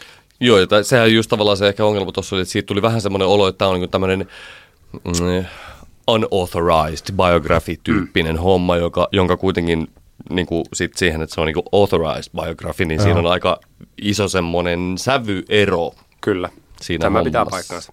Joo. Vaikka lähde, lähde on kuitenkin Jari omat teksti ja kyllä, kyllä. teokset ja haastattelut. Onks, jos toi on yksi, onko sä löytänyt muita syitä siihen? Öö, toinen on se, että me nä- näyttiin todella vähän sen elokuvateatterissa. Se on se paikka, mistä siis elokuvia kulutetaan ja ihmiset niitä elokuvia mm. tutkii elokuvateattereissa. Meidän trailerin äänistä oli merkittävää feilua siinä ensimmäisessä. Se paikattiin, mutta mä en usko, että sitä ajettiin ihan kauhean paljon. Traileri lähti pyörimään ö, huomattavasti myöhemmässä vaiheessa. Eli mitä se on huomattavasti aikaisemmin teatterista. Ja myöskin semmoisilla pahviständeillä ja julisteilla, niin kyllä pitäisi olla melkein vuotta ennen teatterissa. Tähän on jännittävä, koska kanssa, mä en tiedä, jos mä juttelen vaimon kanssa, koska me ollaan paljon yhdessä, niin että onko hän nyt sitten se, joka, joka kautta voi mitä todistaa. Mutta että kun mä kerroin tästä, me juteltiin, niin hän sanoi, että jännittävää, kun hän ei ole niin kuin, että se, ei ole, se elokuva ei ole tullut häntä vastaan, kun hän lukee vaikka siis ennen näitä kritiikkejä, ennen kuin Kyllä. tätä, mistä mekin nyt puhutaan. Että se ei ole tullut vastaan tuolta iltapäivälehdistä tai jostain. Apulannan kanssa oli silloin vaikka kuinka paljon, ja tietysti siinä Toni ja Sipe tuli sitten mukaan, oli aamu TVssä ja kaikkea siis tällaista, että tämä, se pöhinä tässä ympärillä ei ollut ollenkaan niin suurta kuin esimerkiksi mä kuvittelin silloin, kun mä kuulin, että sä teet tämän leffan. Joo, äh, kyllä. Tämähän ei kiinnostanut ketään etukäteen. Joo. Ja tässä oli just siis, vähän on kuluttajan palvelija ja toimittaja monella tapaa myöskin itsekin, tietenkin nyt niin kuin taiteilija, mutta dokumenttipuolella. Hmm. Niin mä ymmärrän, että toimittajia pitää myöskin palvella ja auttaa niiden juttujen tekemiseen. Ja niin tässäkin tapauksessa. Niin kuin tilaisuuksia, skuuppeja tarjottiin, mutta siihen ei haluttu tarttua. Ja meistä ei käytännössä katsoen puhuttu mitään etukäteen. Vasta sen elokuvan flopin jälkeen sitten tästä vasta puhuttiin. Niin, ja siinä vaiheessa tosiaan se tarina on jo tämä, että tämä on floppi ja se ei ole kovin hyvä. Niin, kyllä se ei ole hyvä elokuva. Niin, mikä ei välttämättä ole tällainen. Onko vielä jotain muita ajatuksia siitä? Öö, mähän käytin aika paljon rahaa maksettuun mainontaan, joka tuottaa tosi paljon mulle ongelmia, koska mähän on itse mainosmies. Mm. Ja mä uskon siihen, että jos mainostetaan, niin tuotteet menee kaupaksi. niin. Nyt... Mutta nyt, nyt ei mennyt. Oli, jotain kohinaa oli jossain, jossain siinä markkinointiviestinnässä. Ehkä. Niin. Siis kyllähän traileri on siis pakko syötetty siis miljoonalle ihmiselle. Hmm. Mm-hmm. Mutta tota, nyt ei tiedä, että ketään ne miljoonaa. Aivan. Joo, mutta tämähän on siis oikeasti asioiden markkinointi nykypäivänä, sehän on todella niin kuin Hmm. Tähän muuttuu koko ajan hirveän paljon sosiaalisen median suhteen ja se, että mi- miten niin kuin ihmisiä hmm. tavoitetaan ja kaikkea. Niin ymmärrän niin kuin tuskasi, että varmaan ei, ei ole kovin helppoa. Niin, että kehen uskoo, minkälaiseen markkinaviestintään tai normaaliin viestintään ihminen uskoo. Hmm. Mitä Sitten toinen, mistä on tullut palautetta, on se, että sitten elokuvasta olisi pitänyt kertoa enemmän. Ja ne meidän, niin kuin, mikä tekin nyt nostitte tämän tulee närkästyt tekstit, että niiden pitäisi olla enemmän kertovia. Ja mä oon ajatellut aina sen että elokuvasta kerrotaan jotain, sitten kun menee teatteriin, niin sitten pitää yllättyä positiivisesti tai negatiivisesti. Mm. Pääsääntöisesti ihmiset yllättyy kuitenkin positiivisesti. Mutta mä en haluaisi etukäteen selittää sitä positiivisuutta, sitä lopun yllätystä. Mutta näköjään se pitäisi tehdä. Sitten on tullut ihan niin kuluttajapalautetta ihan selkeästi, että, että en ymmärtänyt tätä, en tiedä, nyt menin katsomaan, se olikin ihan erilainen elokuva. Mulle mm. tulee mieleen Dome Karukoski, joka teki tämän, mikä se natsileffa oli, Leijona sydän. Niin he halusivat, heidän markkinointikampanjansa oli tämä, he taisivat ostaa jopa Hesarin kanne, jossa luki, että rakkaus voittaa koska he halusivat antaa ohjeet sille tulkinnalle, että tämä ei ole väkivaltainen natsileffa, vaan että lopulta rakkaus voittaa. Että tervetuloa, mä en nyt muista mikä päivä se on, tuo ensimmäinen lokakuuta alkaa elokuvateattereissa rakkaus voittaa. Mä saatan muistaa mm. tämän sanan väär, sanaparin väärin, mutta se oli suurin piirtein niin kuin näin, että he tarjosivat tosi selkeästi. Mutta sehän ei ollutkaan kyllä Dome Karukosken suosituin leffa, että se aihekin oli sellainen, mutta toki toki se on ollut aika tällainen niin kuin kriitikot taas tykkäs. Vaikuttiko Anton Vanhamaimaan kritiikki? Sä jossain kirjoitit, että 20-30 000 vai mitä, että se tuntuu jo mun mielestä aika yläkanttiin heitettyltä, että yksi Hesarin kritiikki vaikuttaisi niin paljon, mutta onko se sun näkemyksen mukaan niin? On 10-30 000 ihan varmasti vaikutti katsojaluvussa. Se on, se on käytännössä katsoen se, mikä vaimosi ajattelee, että tämähän on lytätty tämä elokuva. Joo. Joo, Se- kyllähän se- se, se- mutta on mihin käytännössä toi- katsoen. Onko sulla tutkimusta tai jotain? Mua kiinnostaa tällä, että, että, että mihin toi perustuu? Miten se voi olla? Mutta siis näin? kyllä mä, oon, niin kuin, kyllä mä ehdottomasti sitä mieltä, että Hesari on niitä ainoita semmoisia medioita Suomessa tällä hetkellä, jonka, pai, jonka sanalla on oikeasti Niin. painoarvoa. Kun ihan sama, puhutaanko me niin kuin leffoista vai musasta vai varmaan teatterin puolella ihan sama homma. Että Hesari on, niin kuin, se on edelleen se rooli on järkyttävän suuri. Se on kirjallisuudessa kauhean kanssa. kiva, kun ne kehuu omia tekemisiä, mutta sitten jos voi kuvitella, että jos sitten niin kuin kritisoi, niin tuntuu vähän Sitten Hesarissa on semmoinen niin kuin, kiinnostava seikka myöskin, että nehän pääsee helpommin lukemaan ja niiden arvostelut, mm. vaikka ei ole tilaa. Ja esimerkiksi aamulehen, ei huomasen lukenut, mutta niitähän ei verkossa pääse, siis pääsääntöisesti lehtien arvosteluja ei pääse verkossa lukemaan. Niin, ne on maksumuurien takana siis. Niin, suurin osa. Kyllä, joo. Ja sen Hesarin pääsi. Ja silloin käytännössä katsoen se jää ainuuksi arvosteluksi, minkä kuluttajat näkee. Joo. Millä tavalla sä voit laskea sen, että se on 10 000 30 000, jos sieltä tulee yksi tähti? No siis sehän ei pidä paikkaansa. Leffa on helvetin hyvä. Joo. Ja, ja sitten jos ihmisille, no mitä mennään katsomaan, ja kun meidän ongelma on se, että ihmiset ei tiedä siitä valmentajalokuvasta juuri mitään. Joo. Ja ainut, minkä ne tietää, on ja maan teksti, mikä antaa yksi tähti, mi- missä ei ole mitään hyvää. Niin menetkö sitten katsomaan Joo. jonkun paremman elokuvan vai se huono elokuva, niin kuka valitsee sen huonon elokuvan? Joo, ei kun mä oon vaan siis tässä kiinni just siinä luvuissa, että miksei se on 5000 15 tai sillä, että onko teillä... Niin, mutta onko, onko- siis arvio, tää on niin, mä mietin, Niin, että on onko Ei- ei- elokuva-alalla jotain ton tyylisiä, niin ootteko te vaikka muiden ohjaajien tai tuottajien kanssa tsekkailu, että nyt kun tuli viisi, viisi tähteä tälle, niin tämä tarkoittaa nyt näin ja näin paljon lisää katsojia. Öö, No yleensähän se menee toiseen suuntaan, että, että jos on niinku, ö, kolme tähteä, kahta tähteä, niin sitten se on niinku ihan ok.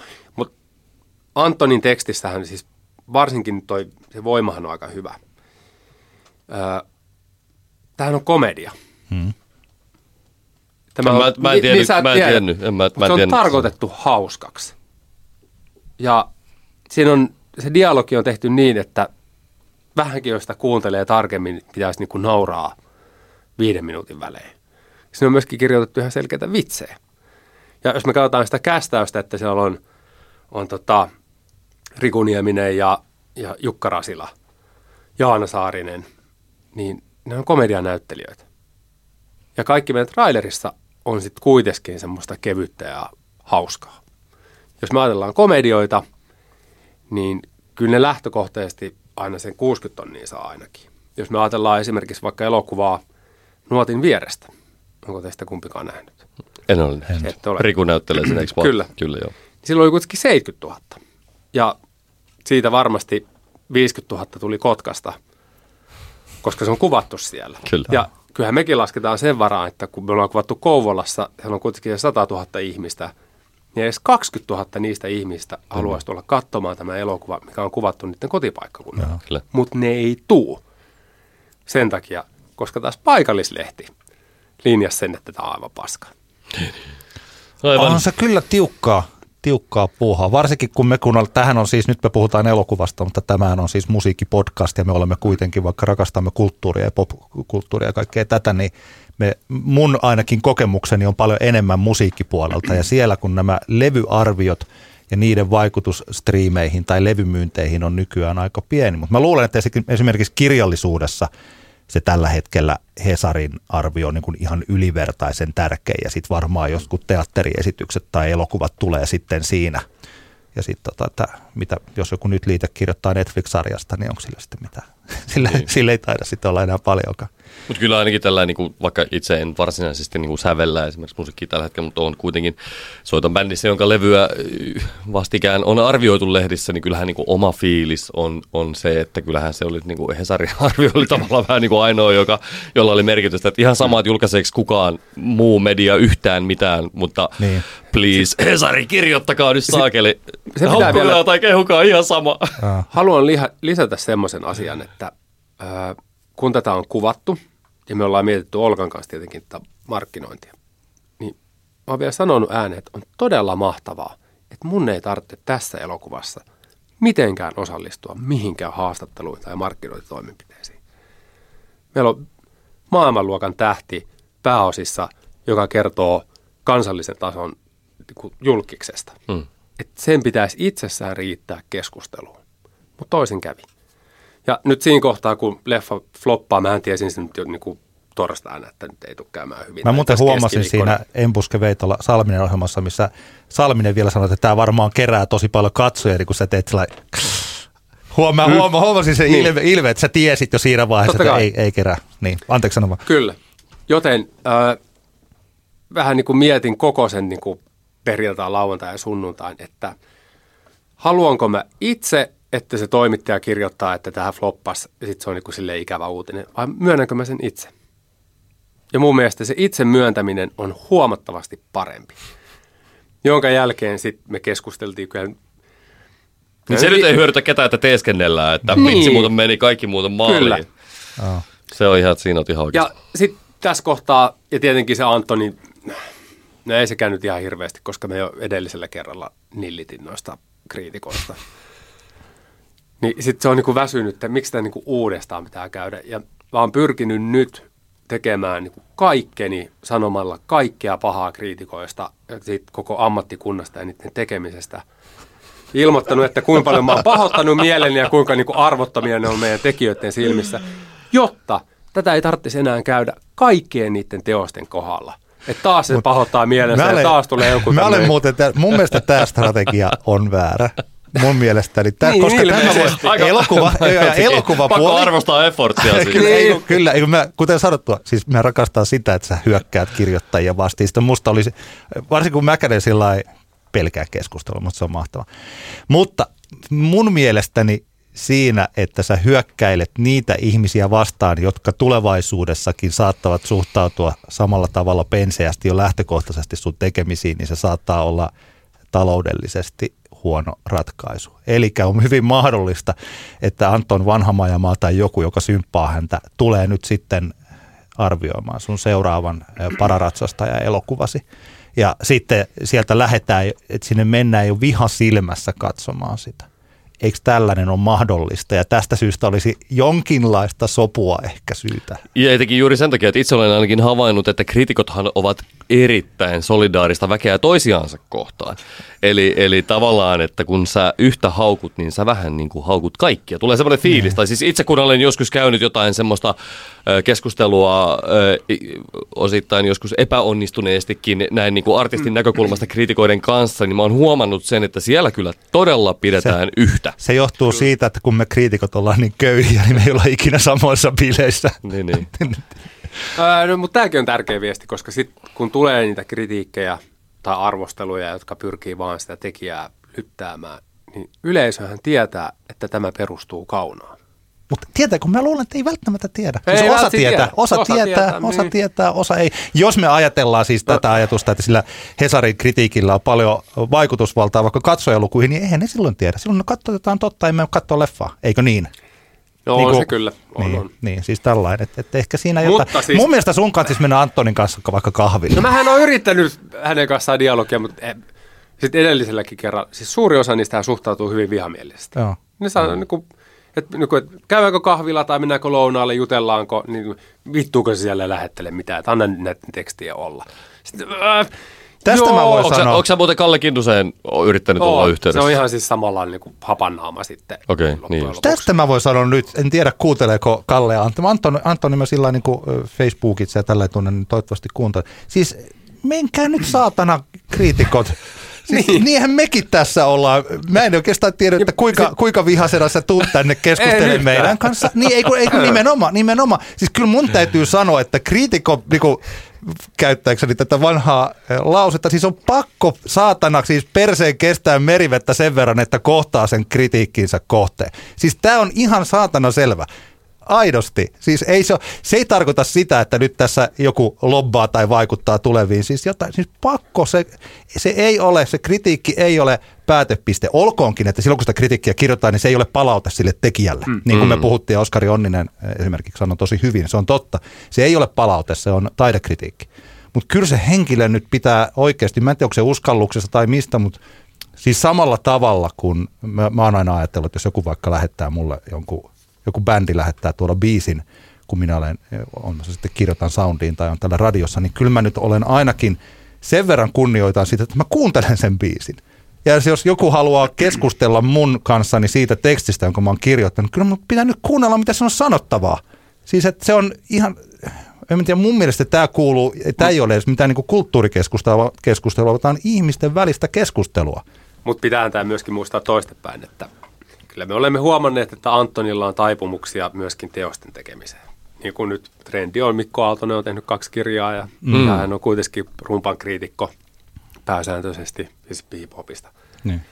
niin mähän on kärkkynyt sitä Mikael Gabriel-kirjaa, mm. jos se taipuisi leffaksi. Kyllä mä siinä niin kuin jonossa on niin kuin ykkösenä tai kakkosena ohjaajista. Sehän on Antonin kirjoittama. Toisena kirjoittaja Laura Freemanin kanssa, joka on myöskin niin todella hapan ihminen. Onko?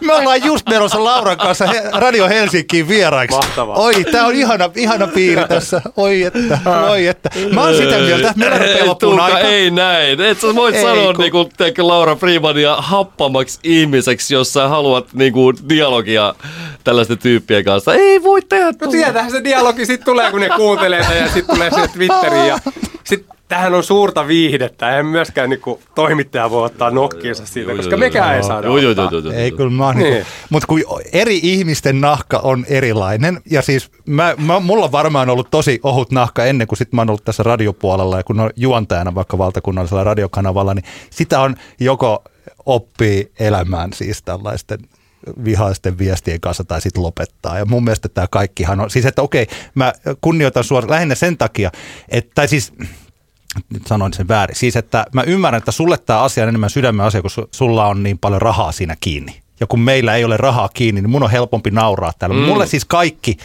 musiikki tai tällaisessa pop-puolella, varsinkin musiikkipuolella tehtävä asia, niin tämähän on kaikki tosi hauskaa, koska kaikista mahtavin suomalainen musiikkivaikuttaja, joka ei ole tällaisessa – isossa mittakaavassa millään tavalla vai, niin kuin vaikutusvaltainen ihminen. Että musiikkipuolella ei ole olemassa mitään niin tärkeää, että se voittaisi jonkun vaikka tämmöisen mitä täällä tapahtuu, kun natsit marssii. Siis kun niin, tällä, niin. että nämä asiat ovat kuitenkin pääosin viihdettä, ja tällaisena kyllä, viihteen kuluttajana tässä keskustelijana, niin se on, kaikki on lopulta sitten hauskaa mulle. Niin kyllä. Tällä.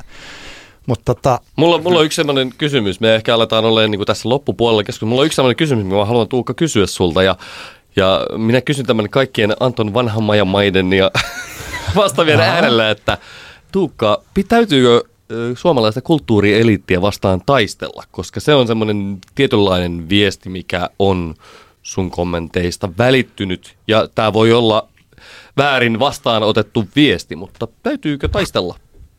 Pitääkö Anton vanhan maita vastaan taistella? No nythän me mennään sitten tähän tarinaan. Mä oon kuitenkin peruskoulun käynyt jamppari. Hmm. Se on mun ainut koulutus. Niin mä oon sitä mieltä, että mä pärjään tässä maailmassa aika hyvin. Ja ihan niin kuin okosti. Ja mä oon pystynyt osoittamaan ihan helvetin pitkällä niin kuin tiellä ja uralla, että mä kuitenkin jotain osaan. Niin mä haluan tasavertaisen paikan tässä yhteiskunnassa. Ja, ja mua sä... ei pidä arvostella sen mukaan, että mä oon ollut joskus bändissä, joka on myöskin herättänyt punkkareiden kiukutuksen. Niin, niin. Tai se, että mä oon halunnut yhdessä pienessä vaiheessa osallistua yhteiskuntaan luottamustehtävien kautta, mm. joka mun mielestä kuuluu jokaisen. Pitää nyt jotain niin kuin, tämmöistä niin kuin kansalaishommaa tehdä. On se mitä tahansa järjestöä tai niin kuin kunnanvaltuustoa tai jotain muuta. Niin sen takia, että mä olen suorittanut tämän tyyppisen velvollisuuden, niin se ei voi olla peruste mun niin kuin, taiteen haukkumiselle. Ja sä koet, että niin sanotusti kulttuurieliitti käsittelee sua näistä syistä eri tavalla kuin muuta sitä elokuvaohjaajia? Eihän ne sitä myönnä, mutta siis se poliittinen tausta, mistä tullaan, niin, niin tota, se valitettavasti politiikka tunkee tässä nykyisessä toimittajakeskustelussa joka ikiseen paikkaan. Ihan joka ikiseen uutiseen ja artikkeliin tai miten merkitykset on, niin kuin aihekaan on, niin kuin tässä tapauksessa viihdeelokuva. Hmm niin se on aina jotenkin poliittinen kamppailu. Mutta tässä ei ole mitään poliittista. Hei, mun pitää nyt olisi äsken pitänyt Kiitos kysyä sitä. vastauksesta. Hmm. Mielestäni erittäin hyvä vastaus. Tykkäsin paljon. Meillä, sun pitää varmaan kohta päästä tästä lähtemään uusiin seikkailuihin. Mm-hmm. Mutta siis onko se oikeasti tekemässä? Voisiko se olla mahdollista, että sä teet Anton Vanhamajan ja Laura Freemanin Mikael Gabriel-kirjasta elokuvan, että teistä tulisikin parhaat ystävät? Joo. Musta se olisi ihanaa. Eikö se niinku, Tehkää tämä. Niin, munkin mielestä. Mutta sehän on myöskin Miklusta vähän kiinni ja sitten se managereista ja, ja sitten kun ne nyt arvioi sitä, että kuka tätä... Tähän voi olla todella pitkälle viety. Kyllähän se, mä olen kärkynyt sitä Miklu-elokuvaa jo jonkun aikaa. Se on niinku ihan tiedossa. Jos haluaa tosi pitkälle viedä, niin kyllähän tällä myöskin yksi niinku pelaaja pelataan pois siitä kisasta. Mitä tarkoitat? No, Jos sä kirjoitat ihan niin saakelin paska arvostelu elokuvasta, sit vaan niin hänen teokseensa niin ohjaajana, ja se ei halua sitä, niin se on aika helvetin hyvä argumentti siinä kohtaa, kun keskustellaan, että kenet me otetaan tekemään. No, tämä on kyllä tehnyt aika paskan leffan tämän viimeisemmän. Että ei oteta tätä näin, otetaan joku toinen. Niin. Jos todella pitkälle haluaa mennä, ja teksti on tekstiä, ja kaikki liittyy toinen toisiinsa. Aika moista mä en. Mm. Kyllä tämmöistä salaliittoa ihan Ei se tässä mikään nähnyt. salaliitto olekaan. Ei se olekaan, vaan siis se, että, että Anton näkee mahdollisuuden, että ei helvetti, me joudun tuon Temosen kanssa tekemään jotain. Meidätkö niin kuin monta vuotta. Meidätkö, Anton on saanut niin vihiä siitä, että sua kiinnostaa MG-leffa? No Miklu on itse, jopa niin kuin keikkavideokin on semmoinen, missä keskustelemme elokuvaohjaamisesta. Niin, niin, okei, okay, joo, joo, joo. Se on mun mielestä siis, hänen tarinansa on tosi kiinnostava ja mielenkiintoinen, ja mä otan todella paljon sitä kirjaa, Niin, niin. koska sit mä kuulen jonkun ulkopuolisen ajatuksen siitä, että mikä se hänen tarinansa loppujen lopuksi on. Mutta siinä on hyvät elementit. Ai että. Ihania juttuja. Kyllä. Meillä piti ottaa tähän Älä nuku tämän ohi juttuja, mutta siis me ollaan pahdettu jo aika pitkään ja Tuukka, sun pitää päästä käsittääkseni lähteen täältä toiseen paikkaan. Niin mä luulen, että me varmaan lopetetaan tähän Joo, ja ei me tää- otetaan, ei- ei me otetaan suosituksia sitten Antti kertaa Antti podcastissa seuraavassa jaksossa. Kyllä. Tämä oli todella hieno Hei, keskustelu. Niin oli. Mä- Kiva, kun sai tulla tänne. Kiitoksia. Itsehän mä tänne kutsuin itseni. niin, mutta tämä oli oikeasti. Mä olen tosi joo. tyytyväinen siitä, mihin me päästiin tässä ja löydettiin yhteisiä säveliä ja löydettiin erimielisyyksiä, joista varmaan kukin pitää sitten omansa, omanaan ne jutut. Mutta Kyllä. kyllä mun, jos mä haluaisin jonkun, jokainen saa sanoa loppulauseen, mä sanon omani, Kallelle, Antonille, kriitikoille, kaikille, teidän pitää päästä keskusteluun niiden kohteiden kanssa. Siis ihan aidosti. He ovat ansainneet sen, että te keskustelette. Käytte nyt jumalauta vaikka siellä kahvilla. Ja jos ette halua puhua niistä kritiikeistä, niin jutelkaa sitten vaikka Popedasta tai jostain kas, ka, kahvijuonista tai vaikka hevosesta Kyllä, kyllä. tai mistä tahansa. Mutta kyllä oikeasti, siis tällainen dialogi, se tekee tästä maailmasta paremman paikan, kun ihmiset keskustelee yhdessä. Ja nimenomaan keskustelee, ei mene sinne saatana Twitteriin, kun siellä se on, se on vihan tyyssiä nykyään. Kyllä. Henkilökohtainen kanssakäyminen, tämän mä toivon. Joo, ei mulla se kummempaa. Mä, mä, mä voin kertoa sulle Tuukka, että mä toivon sydämestäni, että sun seuraava elokuva menestyy paremmin kuin tämä valmentajaleffa. Siis katsojamäärissä. En puhu nyt mitä, Joo, joo. minkälaisia kritiikkejä se tulee saamaan tai muuta, mutta mä toivon ihan oikeasti. Mä haluaisin ehkä sitten kuitenkin sanoa, että mullehan tämä on suurta viihdebisnestä, Niin, joka niin. on vaan sitten kuitenkin showta, missä ei ole mitään henkilökohtaisuutta. Kiitoksia. Kiitos. Tuukka Temonen tästä. Tämä oli Antti kertaa Antti podcast. Moi moi. Moi moi. Antti kertaa Antti. Kaksinkertainen katsaus pop-musiikkiin.